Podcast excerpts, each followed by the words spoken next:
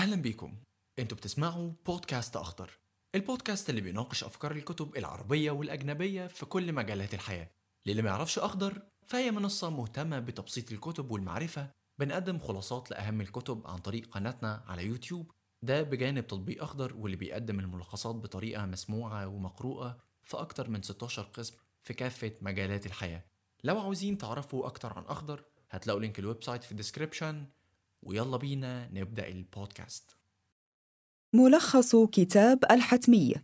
فهم القوى التكنولوجية الاثني عشر التي ستشكل مستقبلنا من أخضر dot com. لمؤلفه كيفن كيلي وترجمة عبد الرحمن أياس. تتقدم التكنولوجيا وتتوسع بسرعة كبيرة جداً. أكبر من قدرتنا على تهذيبها وترويضها ومواجهتها بالصد أو التجاهل سيأتي بنتائج عكسية لذا علينا أن نقبلها بشكل يقظ وهذا الكتاب بمثابة دليل يساعدنا على فهم القوى التكنولوجية المتداخلة التي تشكل مسارات التطور. أولاً، تحول مستمر وواع. يحتاج كل شيء إلى قدر إضافي من الطاقة والترتيب والاهتمام لكي يحافظ على نفسه، بما في ذلك عالم البتات غير الملموس ويمكن لإهمال تحديث صغير أن يزعزع العملية كلها لاحقا وهذا يكسب التكنولوجيا سمة التحول بشكل مستمر ويجعلنا جميعا مبتدئين نحاول المواكبة دائما. ويكسب الإنسان سخطا مستمرا وهو يطارد الأشياء الأحدث التي تختفي أمام ما هو أحدث منها فنفقد الرضا. ولكن ذلك السخط هو دافعنا للإبداع والتطور. وبين العوالم المثالية المملة يوتيوبيا والعوالم المأساوية ديستوبيا. تقودنا التكنولوجيا إلى عالم تقدمي بروتيوبيا. وهو حالة من التحول الدائم والتحسن التدريجي الذي تصعب ملاحظته. ومع هذه الحالة نحن في حاجة إلى الاعتقاد بأن الأشياء غير المحتملة ممكنة جدا. فعند انطلاق الإنترنت أول الأمر مثلا كان مستبعدا أن يصبح منصة تجارية أو مكتبة تفاعلية. وكان مستبعدا تماما أن يقدم الجمهور الملتصق بالأريكة انتاجا يجابه الإنتاج التلفزيوني وقوة الوعي من شأنها أن تزيد من التحول.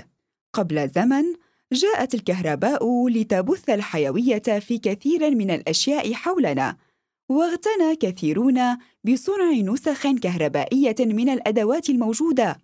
وفي عصرنا سنضيف الوعي إلى ما زودناه سابقا بالكهرباء أي سنضيف إليه الذكاء الاصطناعي المتصل بالشبكة والذي يمكنه أن يحدث تغييرات كبيرة حين يكون قويا ورخيصا وواسع الانتشار.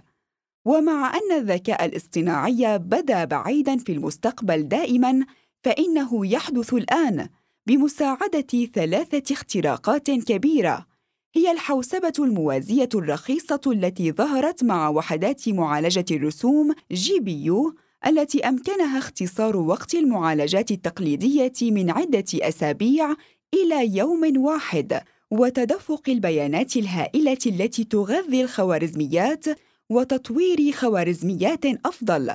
وكلما كان الذكاء الاصطناعي أفضل استخدمه أشخاص أكثر وكلما كثر مستخدموه صار أفضل. ثانيا بين ناس الكلمة وناس الشاشة. قديما كانت الثقافة تدور حول الكلمة المنطوقة وكنا ناس الكلمة. ثم جاءت الطباعة وبنيت الحضارة الحديثة بالنصوص المكتوبة في القوانين والأدب وغيرهما وصرنا ناس الكتاب. أما اليوم فقد صارت الشاشات في كل مكان ولم تعد الكلمات تكتب بالحبر الأسود بل صارت تعرض على أسطح زجاجية تومض بالألوان وصار كثير منا من ناس الشاشة. نشاهد الكلمات ونقرأ الصور لا ننتظر الحقائق من المؤلفين والسلطات بل نصنعها نحن الجمهور في اللحظة الحالية. لا نهتم بالنسخ الثابتة بل بقدر الوصول والتدفق. ثقافة الشاشة ثقافة متغيرة سائلة سريعة تثير الخوف في حضارة بنيت على منطق النص الثابت وتجعل تغيير الأكواد والخوارزميات ممكناً من قبل الجميع ليحركوا الآخرين ويؤثروا في السلوك الجماعي. في بداية عصر التكنولوجيا، اختفت الكلمات كتابة وقراءة لبعض الوقت مع التلفاز، لكن مع ظهور الأجهزة اللوحية والإنترنت، صرنا نقرأ ونكتب أضعاف ما كان يفعل أجدادنا. مع العلم أن القفز بين البتات المجمعة في شكل مشتت للانتباه ليس كالقراءة في كتاب يغير دارات الدماغ وينشطها وينقلك إلى فضاء أدبي خاص، وهذا يجعل ناس الكتاب قلقين من موت الكتب كمعيار ثقافي. ماذا عن الكتب الإلكترونية؟ إنها تتطور لتصبح أقل شبهًا بالكتب الورقية مع الوقت. لتصبح فعلاً أو عملية أكثر من كونها نصاً من خلال قابلية البحث والتحرير وإضافة التعليقات والاختلاط الجماعي والكثير من المشاركة ومع روابط تشعبية تربط الكتب بعضها ببعض لتكون معا المكتبة الشاملة التي تضم كل المعرفة في مكان واحد والتي كانت حلما منذ مكتبة الإسكندرية القديمة. ثالثاً تدفق هائل في عصر الحوسبة الأول استعرنا مصطلحات مكتبية مثل سطح المكتب والملفات والمجلدات ثم تحولت الملفات إلى صفحات على الشبكة تربطها روابط تشعبية في العصر الثاني وصرنا ننتظر الردود على بريدنا خلال اليوم نفسه وليس خلال أسبوعين. أما الآن فإن السائد في العصر الثالث للحوسبة هو التدفقات مثل تدفق المنشورات والصور على الفيسبوك والبثوث المباشرة واستبدلت الوسوم بالروابط التشعبية. وصرنا ننتظر الردود على رسائلنا في نفس اللحظة وباتحاد عدد لا نهائي من البثوث والنسخ المتدفقة تكونت السحابة. وأصبح الإنترنت كآلة نسخ عملاقة قابعة في السحابة. ما إن تنشر شيئاً حتى ينسخ وتستمر النسخ في التدفق فيه إلى الأبد. وصار أي شيء قابل للنسخ ينسخ مجاناً. ووفرة النسخ قللت قيمتها أو جعلتها مجانية. لذا صرنا بحاجة إلى بيع ما لا يمكن نسخه إذا أردنا الربح. مثل قيم وسمات لا يمكن تخزينها أو تكرارها يسميها المؤلف مولدات. ومنها الفورية حيث يحصل المستهلك على المنتج فور صدوره قبل أن تنتشر نسخه المجانية على الشبكة.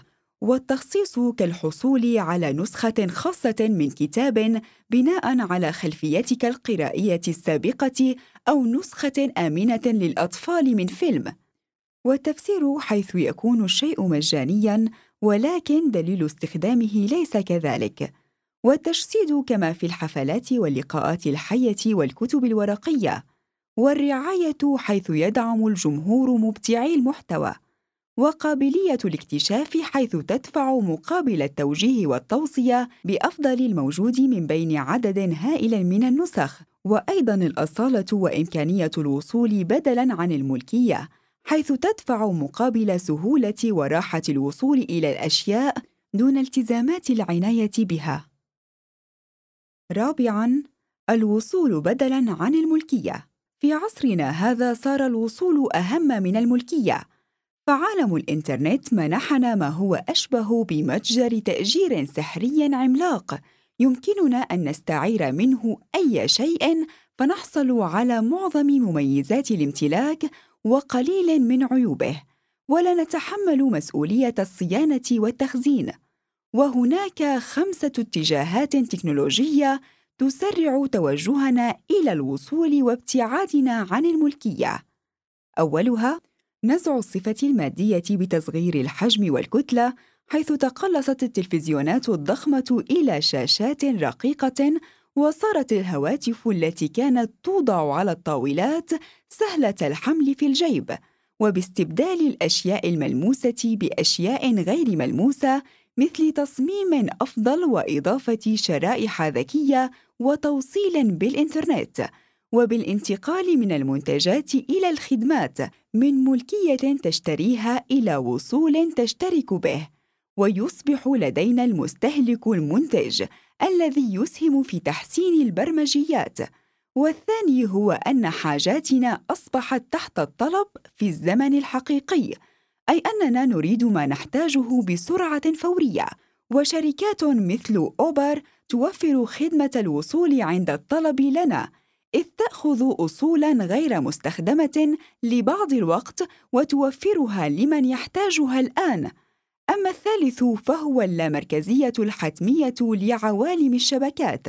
حتى مع المال الذي كان يتطلب مصرفا مركزيا لضبط تعاملاته. فقد ظهرت البيتكوين التي لا تحتاج إليه وإنما تعتمد على البلوك تشين والرابع متمثل في المنصات متعددة الجوانب التي تستخدم مزودين خارجيين لرفع قيمتها. مثل مايكروسوفت مستخدمة البرمجيات وفيسبوك مستخدمة البيانات والتي تمكن خدمات ومنتجات مختلفة معتمدة على بعضها من العمل داخلها في تعاون وتنافس كما على أمازون التي تبيع الجديد والمستعمل في آن واحد. والأخير هو الخدمات السحابية إذ إنها بيانات مترابطة ترابطا تشعبيا في مستعمرة كبيرة للحواسيب التي تدمج معا وتعمل كحاسوب واحد عملاق ويمكن للسحابة أن تؤدي العمل وتخزن ما نحتاج وتكون حواسيبنا كنافذة مطلة عليها. أي إننا لا نملكها بل نملك الوصول إليها. خامسا تفاعل واسع. ربما رأى أحدنا مرة طفلا يمسك صورة مطبوعة ويمرر أصابعه عليها ليكبرها أو يصغرها كما يفعل مع الصور على الهاتف الذكي. لكنها لم تستجب أو تتفاعل لذا بدت له معطلة. ربما مدى ذلك مضحكا ولكننا في العقود القادمة سنعتبر كثيرا مما لا يتفاعل معطلا فعلا. فحتى أغبى الأشياء وأبسطها كالمطرقة الخشبية مثلا يمكن أن تتحسن كثيرا إذا أضفنا إليها أجهزة استشعار تجعلها تفاعلية. إننا نحب الأجهزة التي يمكننا التفاعل معها أكثر والتي تبادلنا التفاعل. فبعد أن كانت الحواسيب في الطوابق السفلية المكيفة البعيدة انتقلت إلى مكاتبنا ثم صارت في جيوبنا. وصار بإمكاننا لمس سطحها السحري ثم التصقت بأجسادنا في أجهزة قابلة للارتداء. وستستمر دائرة التفاعل في الاتساع بإضافة مزيد من الحواس إلى أشيائنا كالرؤية والسمع وكشف الحرارة وتحديد الموقع وحتى تمييز المشاعر والتكيف معها. وتتسع الدائرة بمزيد من الحميمية إذ تصبح التكنولوجيا أقرب إلينا من الساعات وهواتف الجيب وبمزيد من الغمر والانغماس أي بالولوج إلى التكنولوجيا نفسها لنحقق تفاعلا جديدا مع العالم المادي عبر الواقع المعزز ولنحقق أقصى تفاعل من خلال الواقع الافتراضي الذي ستتسع استخداماته. سنسعى إلى جعل الأجهزة تستجيب لحركات أجسادنا كاملة بدلاً من تفاعلها فقط مع أطراف الأصابع التي تنقر على لوحة المفاتيح، وربما حتى نصل إلى التحكم من خلال أدمغتنا فقط بالتفكير. وأجهزة الاستشعار ستجعل قوة التفاعل تتداخل مع قوة تكنولوجية أخرى هي التتبع. سادساً: تتبع دائم. في الماضي كان التتبع الدائم وعمل قياسات ذاتية امرا غير يسير بالمرة.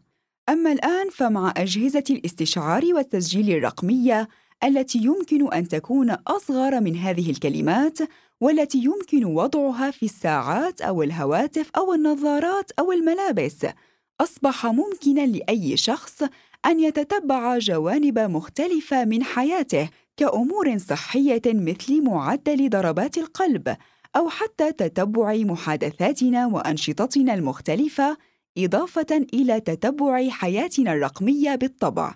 وربما يجمع كل هذا في بتات تتدفق بشكل مرتب زمنياً فيما يسمى بث الحياة live stream تسجيل حياتنا يمكنه أن يفيدنا في فئات أربع إذ يمكن للتتبع الدائم لقياسات الجسد الحيوية أن يطور العناية الصحية كثيراً كما سيشكل ذاكرة دائمة قابلة للبحث والمشاركة للأحداث التي نمر بها وأيضاً أرشيفاً لكل ما ننتجه ونقوله ونكتبه. ما من شأنه أن يحسن إنتاجيتنا وسيكون طريقة لفهم حياتنا الخاصة وتنظيمها. لكن التسجيل المفصل للحياة لن ينتشر انتشاراً واسعاً حالياً بسبب الأعراف الاجتماعية التي تستغرب آلياته ولأن كل شخص يمكن أن ينتج وحدات من البيتابايت والإكسابايت كل عام وهو ما لا يمكن لبرمجيات اليوم التعامل معه بعد. وربما ندعي كمستهلكين أننا لا نريد أن يجري تتبعنا لكننا نستمر في منح الآلات بياناتنا لأننا نريد منافعها إذ تعد قوة التتبع من محركات قوة تكنولوجية أخرى هي التصفية التي تؤدي إلى التخصيص في نطاق واسع من حياتنا لنعثر على ما يناسبنا في قدر هائل من البيانات. سابعاً: المشاركة هي الإعداد الافتراضي. في عصرنا تعمل تلك الوسائل المناسبة في مجتمعات صغيرة على تحقيق أهداف مشتركة للجماهير ويتشاركون منتجاتهم ويسهمون في العمل دون أجر ويجنون الثمار مجاناً. كما يحدث في مواقع مثل بنترست وتيمبلر حيث يتشارك الملايين صوراً وأفكاراً ويرتبونها ويقيمونها ويعيدون توجيهها. وكما في ويكيبيديا وفي البرمجيات مفتوحة المصدر. كلها تطورات تقودنا إلى نوع من الاشتراكية الرقمية المضبوطة في شكل فريد كما يذكر الكتاب. إنها ليست أيديولوجية ولا مذهبا كالاشتراكية القديمة ولكنها مجموعة من التقنيات والمواقف التي تعزز اشكالا حديثة من التعاون ويصف الخبراء الجانب الاقتصادي منها باقتصاد المشاركة حيث إن العملة الأساسية هي المشاركة. ويمكننا ترتيب مستويات هذه الاشتراكية الجديدة في تسلسل هرمي تبعاً لقدر التنسيق اللازم لها. المستوى الأول هو المشاركة مع الحد الأدنى من التنسيق كما في نشر الصور والفيديوهات وتحديث الحالات على مواقع التواصل المختلفة. حيث يملك الجمهور استعداداً غير معقول للمشاركة ثم يأتي مستوى التعاون حيث يعمل الناس معا لتحقيق هدف واسع النطاق يقدم كل شخص ما يمكنه وفق قدرته ويستفيد كل حسب حاجته كما في تصنيف الصور وغيرها باستخدام الوسوم لتسهيل الاستخدام الفردي ثم تسهيل استخدامها وقابلية العثور عليها للآخرين. وربما يبدع العمل الجماعي قيما لا يمكن أن نحصل عليها إلا من المجموعة ككل كتجميع لقطات لمعلم سياحي من كل الزوايا الممكنة في كل الأوقات واستخدامها في صناعة نموذج كامل. ثم يأتي العمل المشترك المنظم الذي يمنحنا إنجازات أكبر كما في البرمجيات مفتوحة المصدر مثل نظام لينكس. والمستوى الأعلى هو الجماعية حيث المشاركة التكنولوجية أشبه بنظام سياسي جديد يرفع الفرد والمجموعة كليهما في آن واحد. ثامناً: مزج وسائط جديدة. في العصر الشفهي، كان على الناس الاستماع إلى ما يتحدث بعناية شديدة، لأنه ما من إمكانية لتمرير الكلام للخلف وإعادة الاستماع إلى ما فاتك. ثم كان التحول التاريخي الكبير من الشفهي إلى المكتوب الذي مكن الناس من إعادة قراءة الخطابات بقدر ما يريدون. ثم تعددت الوسائط فيديو أفلام إعلانات موسيقى ألعاب وغيرها. لم يكن في البداية اهتمام بإعادة تشغيلها. لكن لاحقا صارت قابلية الإعادة والتمرير من البداية إلى النهاية بحرية خصيصة دائمة للوسائط في عصرنا. بل وصرنا نمل التجارب التي لا يمكننا الضغط فيها على زر التراجع وقابلية الترجيع كما يسميها الكتاب مصاحبة لقابلية العثور. فكل شيء تقريبا مسجل ويمكننا الوصول إليه. هذان العاملان إضافة إلى عوامل أخرى كان لهما دور في انطلاق قوة إعادة المزج. إذ إن المبتكرين ينشئون وسائط جديدة بإعادة مزج الوسائط القديمة وأفكارها.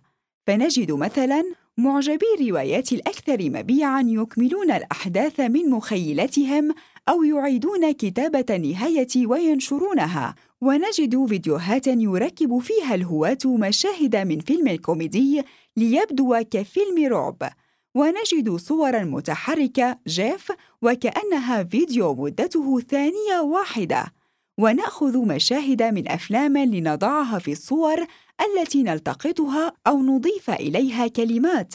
ومع الوقت تزداد الوسائط تنوعا وتزداد إعادة المسج سهولة وسرعة وانتشارا. وهذا يحدث فوضى كبيرة في مفاهيم الملكية الفكرية ما يستدعي إعادة التفكير فيها والنظر في الفرق بين تحويل الوسائط والأفكار ونسخها. وختاما قدمت لنا التكنولوجيا الكثير مما كان مستحيلا نظريا لكنه صار ممكنا عمليا. وقدمت لنا كثيرا من المعرفة التي زادت من الألغاز ووسعت جهلنا. وربما تمنيت الوجود في بدايات الإنترنت والتقدم التكنولوجي حين كانت ساحة الابتكار واسعة. ولكن مع التطور المستمر سيرى الناس بعد ثلاثين عاماً أن الآن كان أفضل وقتاً للبدء. فاستثمر الفرصة. وسينظر المؤرخون إلى عصرنا على أنه كان لحظة مذهلة إنها فقط البداية.